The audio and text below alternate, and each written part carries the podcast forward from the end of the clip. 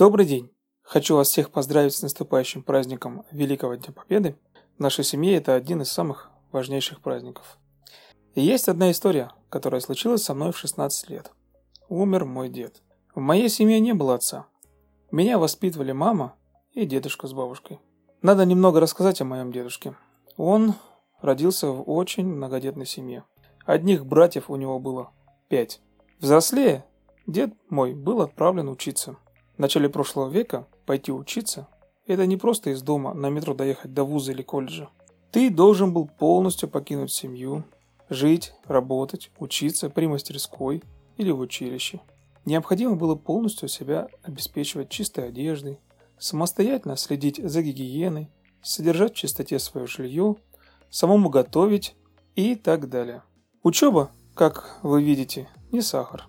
Или, как говорят откуда он родом, не халва. Обучение ремеслу шло своим чередом. Все было вроде нормально. Но неожиданно началась Великая Отечественная война. И мой дед ушел на фронт. В 16-летнем возрасте. Конечно, ему пришлось подделать документы, потому что его бы не взяли из-за несовершеннолетия. Есть в нашей семье альбом. В нем фотография, где дед стоит рядом с винтовкой. Я не специалист, но скорее всего это трехлинейка Мосина. Ее можно увидеть практически во всех советских военных фильмах того времени. Дед служил в авиации, прямо на военном аэродроме. Работал почти по специальности. Он был мотористом, готовил самолеты к боевым вылетам, тем самым приближая победу СССР над фашистской Германией. Самолеты были нереактивные, поэтому взлетать могли прямо с поля, практически с любой относительно ровной площадки. Поэтому аэродромы могли передвигаться – вместе с линией фронта. И вот так, с этим аэродромом, он дошел до Берлина.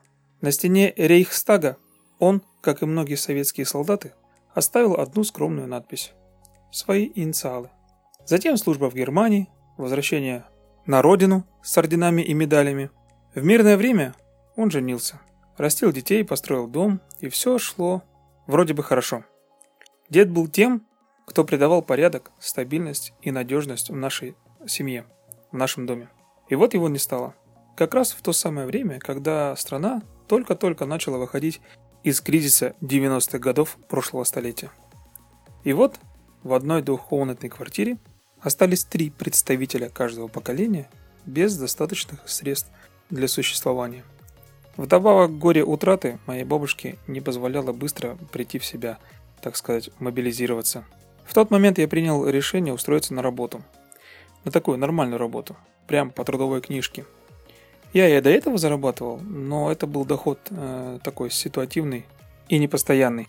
Перешел на вечернее образование, и знакомый нашей семьи устроил меня в бригаду электриков.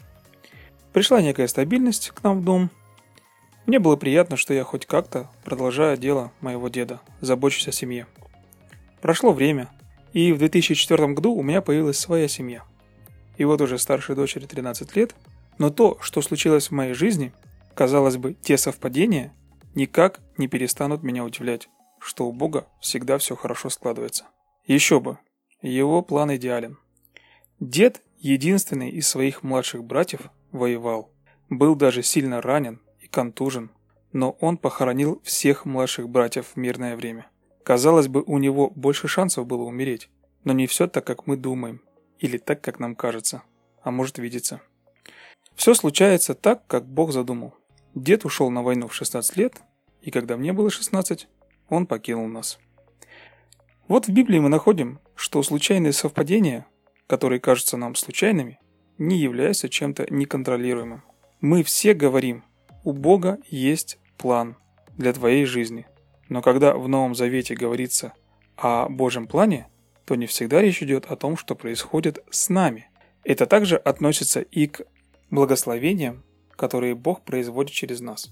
Другими словами, Божий план не только в том, как что-то происходит для меня, но и в том, как я совершаю благо для других. Именно Бог производит в вас хотение и действия по своему благоволению. За вашими добрыми делами стоит Божья благая цель. Подтверждение этих слов вы найдете в послании к филиппийцам во второй главе. В том и состоит Божий план, что вы исполняете свое предназначение через свои добрые дела. Когда Иисус призвал вас к спасению, Он призвал вас и к служению. Мы служители Бога и ответственны за совершение добрых дел. Возвращаясь к своему деду, скажу, что он жизнь положил, служа нашей семье тем, что был ее основой. Его звали Иосиф. И вот когда в конце 80-х случилась война на Кавказе между двух народов, дед, подобно ветхозаветному Иосифу, вывел нас из земли, где была смерть, в землю, где была жизнь.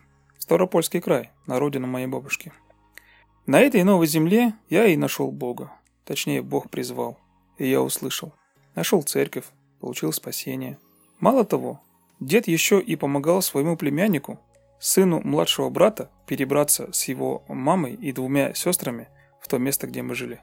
Добился, чтобы им выдали жилье как беженцам, и продолжал помогать и участвовать в их жизни, так как понимал, что должен помогать тем, кто не в состоянии сам о себе позаботиться. Я думаю, это говорится о том, что даже если мы не думаем что мы являемся частью Божьего плана, ну, не подозреваем даже, мы все равно, находясь в Его милости и Его святости, поступаем по Его воле, согласно Его плану, невзирая на то, что мы не знаем Его лично, как, например, мой дед. Хотя точно, наверняка я знать не могу, потому что когда я пришел в нашу церковь, когда я рассказывал, кто я, откуда, мне сказали, что мой дедушка в какое-то время посещал эту церковь. И я вспомнил, что у нас в доме появлялась всякая христианская литература. И в связи с этим у меня есть некая надежда, что все-таки мой дедушка слышал слова Евангелия и мог молиться молитвой покаяния. Жизнь моего деда можно назвать удивительной, так как он выходил из, казалось бы, сложных ситуаций победителем. И вот спустя время я осознал, кто ему. И мне, и моей маме в этом помогал. Слава Богу и огромное спасибо за то, что Он участвует в жизни каждого человека, невзирая ни на что, и любит каждого человека особенно. Основная моя мысль такая. Бог для нашего спасения, для нашей доброй жизни сделал все, даже отдал Сына Своего. И быть благодарны Ему и находиться в Его воле – это малое, что мы можем сделать в большей степени для себя и в меньшей степени для Бога. Давайте посмотрим, что Павел говорит в послании к Ефесянам во второй главе. Послание начинается с удивительного, нескончаемого предложения, в котором показано, как вся Троица действует для исполнения своего глобального плана искупления. Затем идет повествование, что мы спасены именно благодатью через веру, а не по делам. И сразу после этого великолепного объяснения Евангелия мы видим, что Божий план достигает своей кульминации в добрых делах, который Он предназначил нам исполнять. Вот как написано. «Ибо мы Его творение, созданы во Христе Иисусе на добрые дела, которые Бог предназначил нам исполнять». Призываю вас, независимо от того, кто вы, в какой ситуации находитесь, быть совершенным и ко всякому доброму делу приготовленным. А для этого просто необходимо помнить, кто вы теперь в Боге, не переставать изучать Слово и быть в общении с Ним. И по традиции анекдот, конечно, на военную тему. Пилот королевских ВВС вел самолет над Атлантикой, как вдруг у него вспыхнул правый мотор. Самым разумным, подумал он, было бы сейчас приземлиться, но до суши было 300 миль, а высота 10 тысяч футов. Пилот немедленно связался с контрольным пунктом. Самолет в огне. Нахожусь в 300 милях в Атлантике. Высота 1000 футов. Что делать? Жду указаний. Дежурный диспетчер. Повторяйте за мной. Господи, Прости меня грешного,